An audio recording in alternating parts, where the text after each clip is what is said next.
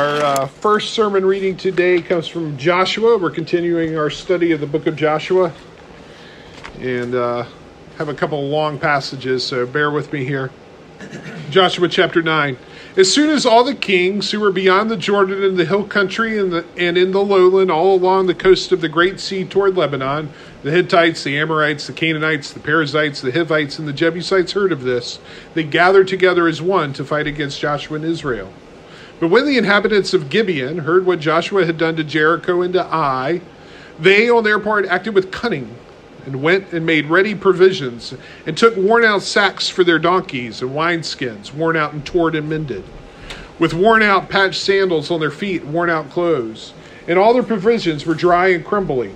And they went to Joshua in the camp at Gilgal and said to him and to the men of Israel, We have come from a distant country, so now make a covenant with us. But the men of Israel said to the Hivites, Perhaps you live among us. Then how can we make a covenant with you? They said to Joshua, We are your servants. And Joshua said to them, Who are you? Where do you come from?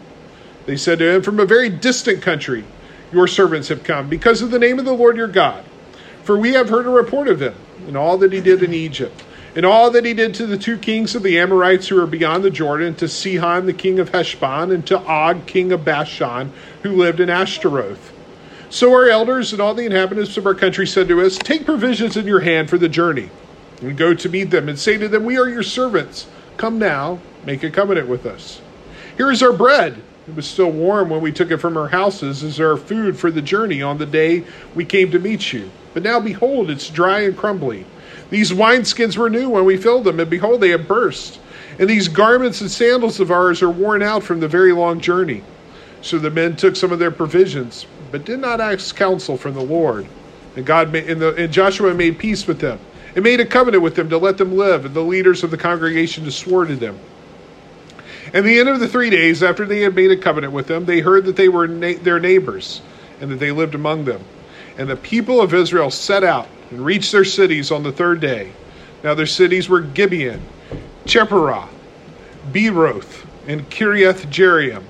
But the people of Israel did not attack them because the leaders of the congregation had sworn to them by the Lord, the God of Israel.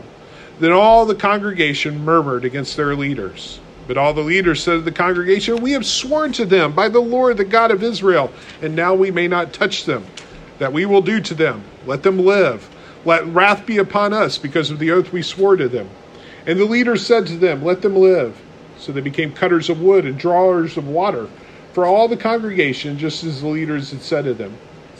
Joshua summoned them, and he said to them, Why did you deceive us, saying, We are very far from you, when you dwell among us?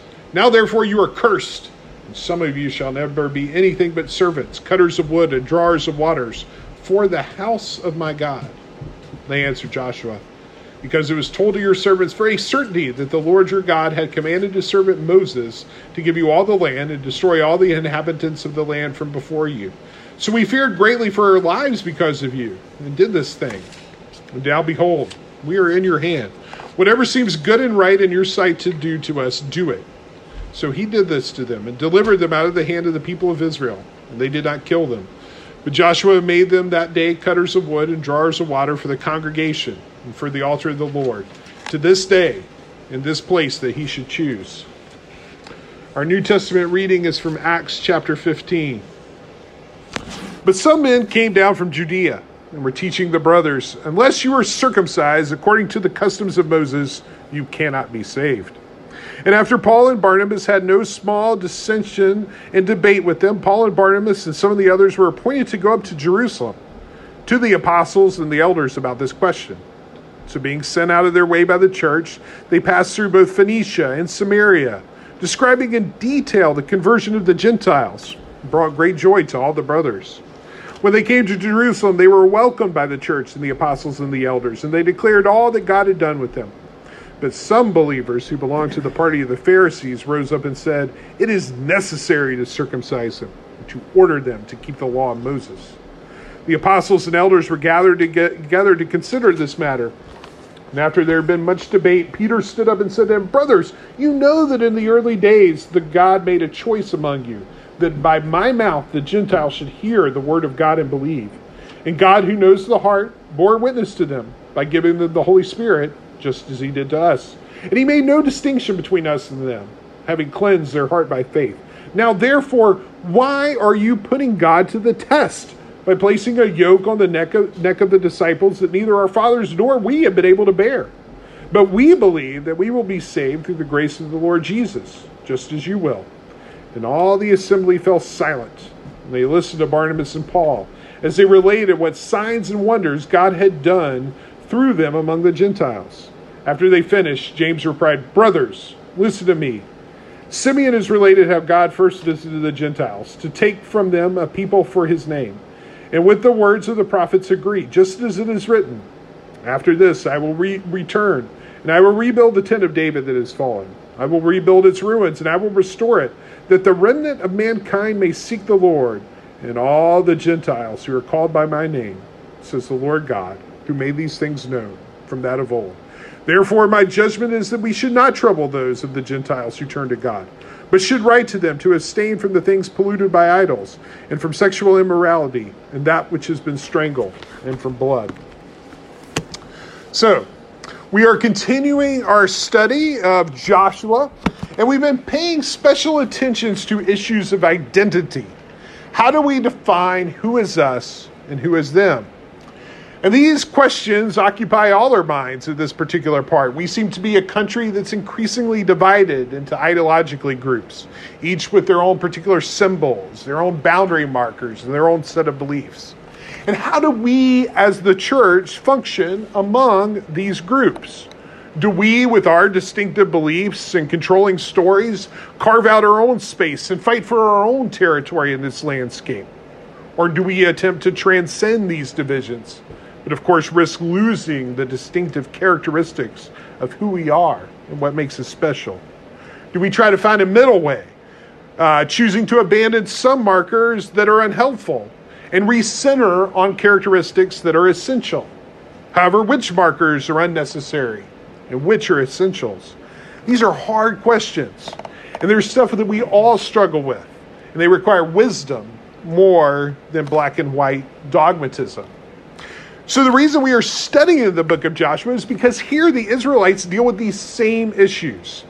They are people with a particular family heritage, they have a particular religion, which is strange in the world of the ancient Near East because it's exclusive. Their exclusive devotion to their, ethn- uh, to their ethnicity as Israelites, their exclusive worship of Yahweh, and their particular story as slaves uh, rescued from Egypt led them to view others outside the group as something different. Now, as they encounter these people, the Canaanites, we would expect that this story of the Israelite conquest would be relatively straightforward. The Israelites are the good guys, and the Canaanites are bad. It's the job of the Israelites then to wipe out the Canaanites and take over their land. And I would imagine that that was exactly the way this story was told if you were an Israelite growing up uh, that you would hear these tales uh, told round the campfire of the great exploits of Joshua and those legendary Israelites of old, who cleared the land of the Canaanites and allowed you and your family to live in the great land today. We are not that much different in our telling of history. We too prefer our history in a neat, simple manner, uh, with ourselves, of course, as the good guys you know, the outgunned and outnumbered but plucky band of colonists suffering under the tyranny of the evil British, who nevertheless took up arms to fight for a new vision of the world in which democracy would ensure liberty and justice for all. And against all odds, we succeeded. With determination, we expanded throughout the continent and brought civilization, law, and democracy to the West as free people with our creative power and our tenacity in our industry. We, uh, we established uh, uh, uh industrialism and uh, secure, and became an industrial powerhouse who would save the world from Nazism and communism. Course, I've left out uh, the whole issue of slavery, the extermination and removal of the Native Americans, the mistreatment of immigrants like the Irish, Italians, Chinese, Japanese. I've left out Jim Crow and all sorts of other failings. The point is that our history is a more complicated story, and it challenges those simple black and white ideas of good guys and bad guys, of us and them. And it's why there's such a debate right now about uh, how history should be taught, in schools because we prefer one of these stories to the other. Now, as we have seen in the book of Joshua, uh, rather than the relatively straightforward account of the conquest of Canaan that it appears to be on the surface, and even today is often understood as, it's actually a deeply subversive to this simple story.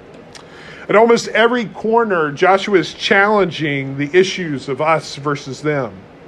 Boundaries that seem insurmountable, like the Jordan River and the walls of Jericho, are broken down for Joshua, it seems that drawing sharp lines of divisions is not so easy to do.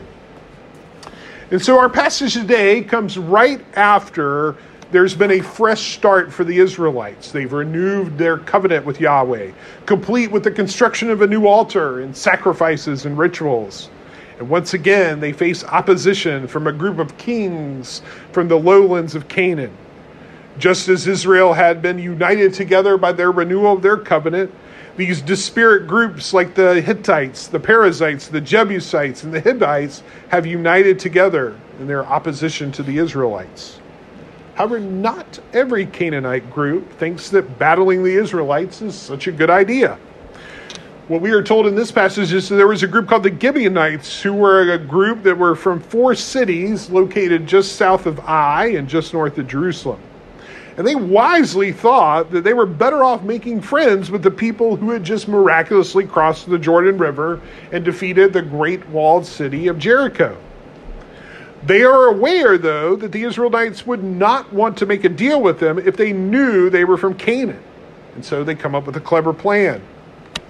The Gibeonites dress like wilderness wandering nomads, which is exactly what the Israelites had been for the past 40 years. Like the Israelites, they negotiate with as a group and are led by elders rather than a king.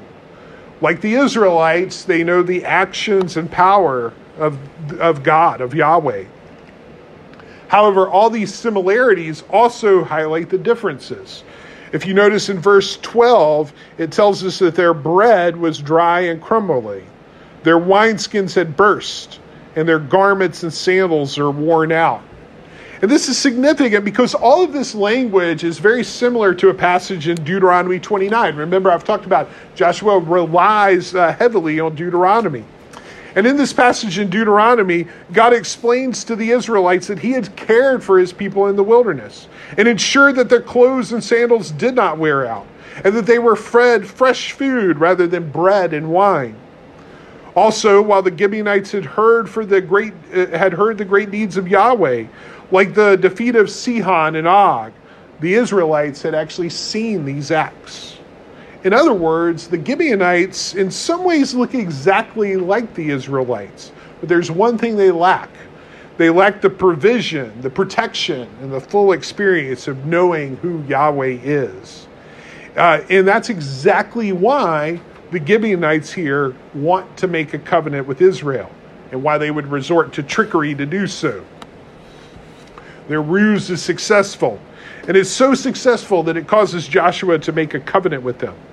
However, the Israelites soon discovered that the Gibeonites were not from the distant land they claimed to be from, but right down the road. And that made the Gibeonites Canaanites. And that led to a major dilemma. Because the Israelites had been forbidden to make any covenant with any of the Canaanites and instead they were ordered to rid the land of them. But as we know from covenants, covenants are serious business in the ancient Near East, and covenants were not to be violated without serious consequences. So that's the dilemma that's presented in this book. What when the Israelites discover the deception, they are uh, divided about what to do. The leaders don't want to attack the covenants because they believe they needed to uphold the sanctity of the covenant. The people disagreed. And in verse 18, the text says that the people murmured. Now, that word murmured, or maybe it's grumbled in your translation, is a word that had been used throughout the book of Exodus. Uh, you know, when the people uh, would complain about how they didn't have fresh meat or water in the desert, or when they wanted those good leeks back in Egypt, they would murmur. And so, by using this word here, the book of Joshua is signaling that it is the people who are in the wrong. because they are emulating the behavior of the unbelieving generation of their parents. So Joshua decides to uphold this covenant that he had made with the Gibeonites. But he is still not happy that the Gibeonites had tricked him. In verse 11, the Gibeonites had asked for a covenant and said, We are your servants. So Joshua responds uh, after he learns of this trickery by condemning them to servitude. He pronounces a curse on them that they will cut wood and uh, carry water. However, uh, right after doing so, and, and, I mean, all of this is like totally weird and foreign from experience, and I, I promise I'm going to bring it back to us to make this applicable. There's a, a, real irony here that's really easy to miss. You can skip through this if you're reading this story, and like I said, getting lost in all these details about curses and servitude and covenants. The whole point here is that the Gibeonites, because they're Canaanites, were meant to be excluded. And Joshua even tries to do that by making them servants. But notice what he says they are made servants for, the verse tells us, the house of God. Isn't that interesting? The Gibeonites are now affiliated with the priest and the worship of Yahweh, which is the very center of Israelite society. Far from being diminished and excluded, the Gibeonites are basically fully assimilated, assimilated, and they become part of the very heart of Israel, Israelite life. In their response to Joshua's curse, the, the, the Gibeonites even embraced their status. In verse 24, they called themselves servants, and then they note that Moses was God's servant. And the interesting thing about this situation about how the Gibeonites have been cursed, but actually end up being, in a way, blessed, uh, is an, has an interesting parallel to another story in the Torah. It's a weird story. It's in the book of Numbers, and it's actually one of my favorites. It's pretty cool, but unfortunately, it takes up like three chapters, and we've already read too much. But I'll sum up the story. Back when the Israelites were still wandering around in the wilderness, there was a king from a, from an enemy uh, land called King Balak. He was uh, the king of uh, the Mo- of Moab, and he decided he needed to do something about these Israelites. So what he did was he hired a prophet, a miracle worker named Balaam, and his point was uh, Balaam was to curse the Israelites. He was kind of like a magical spiritual hitman. But the problem was that every time Balaam tries to curse the Israelites, not only were his curses ineffective, but he ends up blessing them. It's really uh, quite a comic tale. And at one point, there's even a talking uh, donkey, but that's another story. But it seems to me that by including this detail where the Gibeonites are cursed, but it actually becomes a blessing, the book of Joshua wants us to see that the Gibeonites are similar to Israel despite being Canaanites. And so, once again, what we have is Joshua kind of subtly but subversively blurring these distinctions that we would imagine were black and white. But the really interesting thing is, as we listen to this story, it should remind us of another story in Joshua. What, what story does this remind us of? Anybody who's been paying attention to the sermons, someone who looks like they're excluded but ends up being included. Yeah, Olivia? No, you're not raising your hand. Okay. Oh, you are? It's Rahab, that's right. Olivia for the win. You get a thousand resurrection church points. Yeah. Yeah. yeah, it should remind us of the story of Rahab both stories, in fact, there's lots of really cool uh, textual parallels here. Both stories occur before a major battle. The story of Rahab occurs before the Battle of Jericho.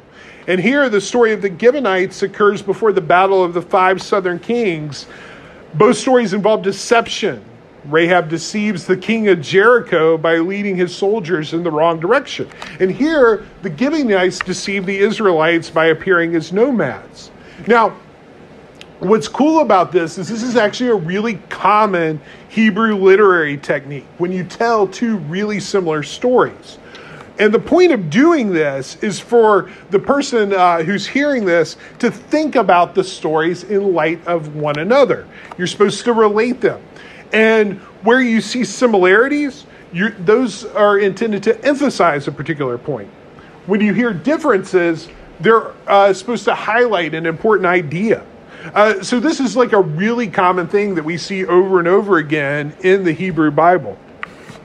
Now, just to give you an example, there's a small example here.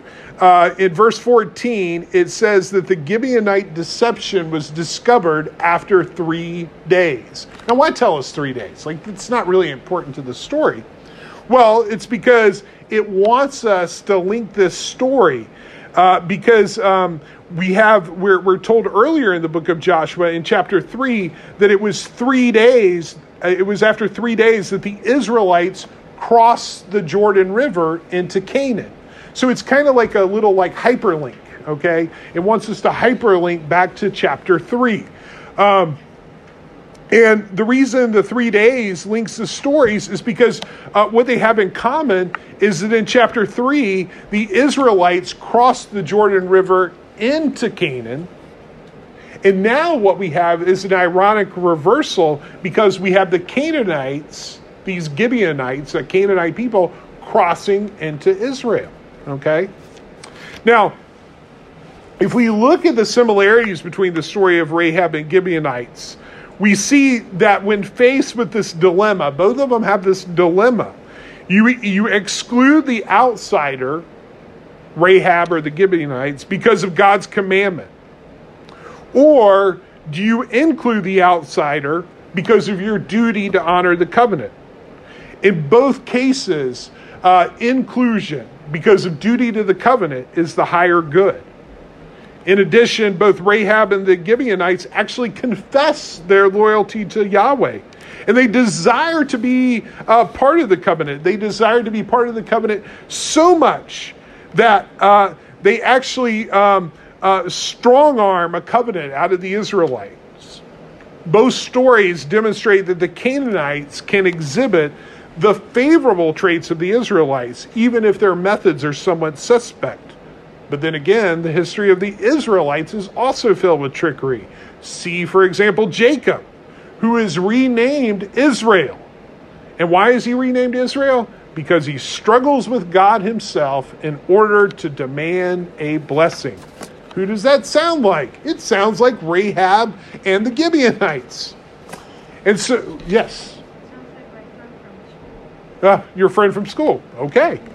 Now, the difference is that in Rahab, it was the Israelite spies who made the covenant, and they did so under pretty desperate circumstances. But here, the leaders make the covenant. Uh, it's the leaders who make the covenant, not some random spies, and they are duped. In other words, the covenant made by the spies is not really representative of Israel.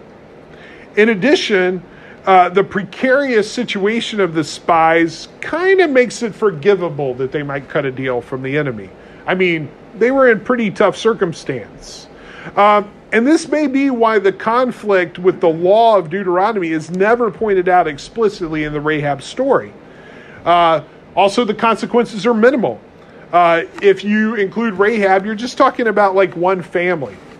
Now, the Gibeonite story, the covenant is actually made officially by Joshua and the leaders. There is trickery, but there's no indication that the Israelites felt threatened by the Gibeonites. The conflict between the requirements of the law and the covenant with the Gibeonites is explicitly pointed out. Most significantly, the consequences of upholding the covenant are enormous here. Rather than a woman and her family we have a whole population of people that lived in four cities that is being incorporated into the Israelites. So you can see that the similarities of these two stories actually highlight the big point that the book of Joshua is trying to make. Who is included and who is us? And what we have is, is not a retreat, we actually have an expansion of this idea. The idea of who is an Israelite has become bigger. It's not just a woman and her family, it's a whole tribe of people. a whole tribe of people who are now servants in the most central part of Israelite society. And that leads to a bigger question What makes Rahab and the Gibeonites different from the other Canaanites? Why are they included and the other Canaanites not? And the answer is pretty clear it's their confession of Yahweh as Lord. Both believe that Yahweh is at work, and both believe that Yahweh will prevail. They both believe this so much that they are willing by any means necessary to force a covenant with the Israelites. So much so that they break from their entire surrounding culture and declare allegiance to this foreign God. In other words, both are saved by faith. Now, the interesting question is how do they know about Yahweh? How do they know that?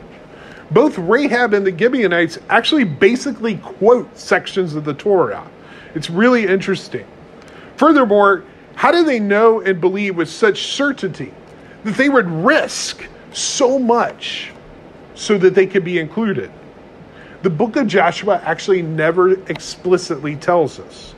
However, I think the issue is just too important to be ignored. And I think the answer we are not told is that it's on purpose. It's not given to us because we're meant to ask that question. And I think that once we ask that question, the answer can only be one thing. And that answer is that God was at work in the people of Canaan. What else can it be?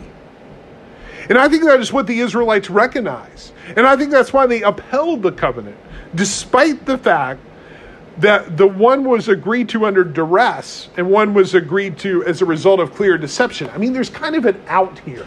I mean, if you tried to argue these like as contracts in a court of law, I, I don't know that they would stand up. But the Israelites upheld them. And I think the reason why must be because they saw that God was at work here.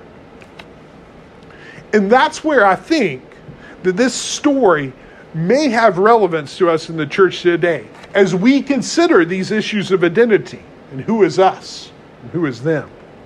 Because this is not the last time the people of God have faced such a dilemma. And that is where our passage from Acts comes into play today.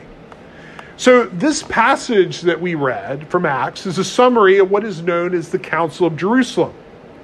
Uh, which uh, meets to address the first big issue that was dividing the early church. The issue is this Christianity was a movement within Judaism, and Christianity had opened the door to including the non Jewish people who we call Gentiles. Already in Acts, we have the story of an Ethiopian eunuch and a Roman centurion joining the church. And the question became to the early church. If Gentiles were admitted, if they were considered us, if they were included, under what circumstances could they be admitted? And the problem was that your typical Gentile was not circumcised. And for many, circumcision was an important part of being Jewish, and therefore an important part of being God's people. After all, God had made a covenant with Abraham and he had given circumcision as an eternal sign. However, there were others that believed that the Gentiles could be included now that the gospel had expanded beyond the Jews to the Gentiles. And circumcision was quite a high barrier to entry and unnecessary. Now, for us, it's weird that circumcision of all things would become such a big issue. The problem was that circumcision was a key defining marker of identity among these people. All the bad guys, like the Greeks and the Romans, were uncircumcised. And they kept trying to impose their values on the Jews, including ending the practice of circumcision. They thought it was barbaric. To the Jews of the time, then, circumcision was like a proud form of resistance. It was a visible mark that they were the good guys. They were on the right side because it made that it was a sign that they were God's people.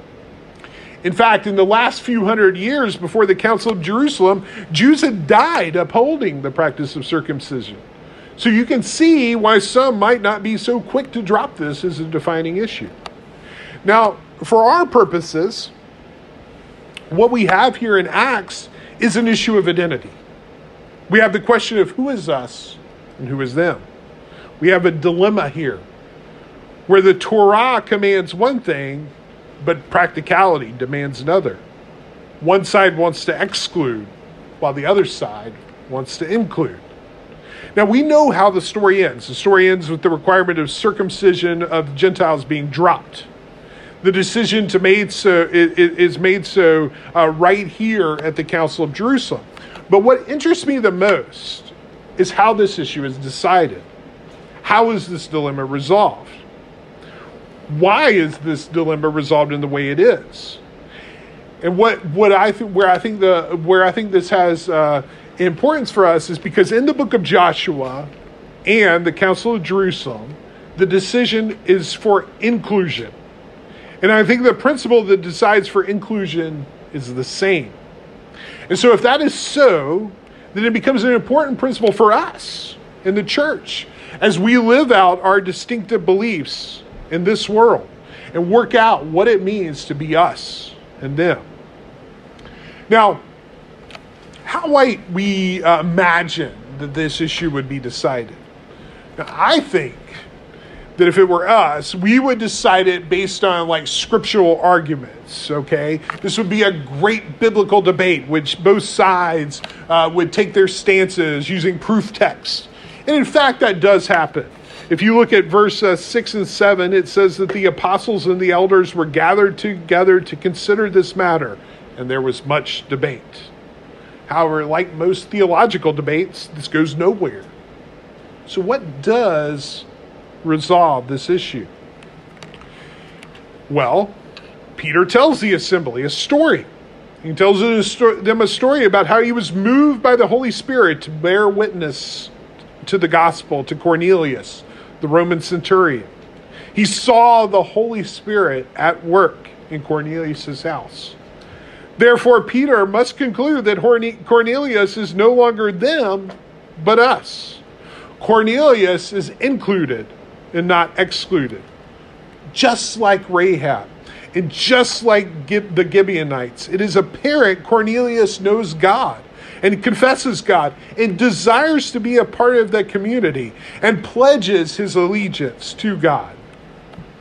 After witnessing this, Peter concludes his argument with these words but we believe that we will be saved through the grace of the Lord Jesus Christ, just as they will.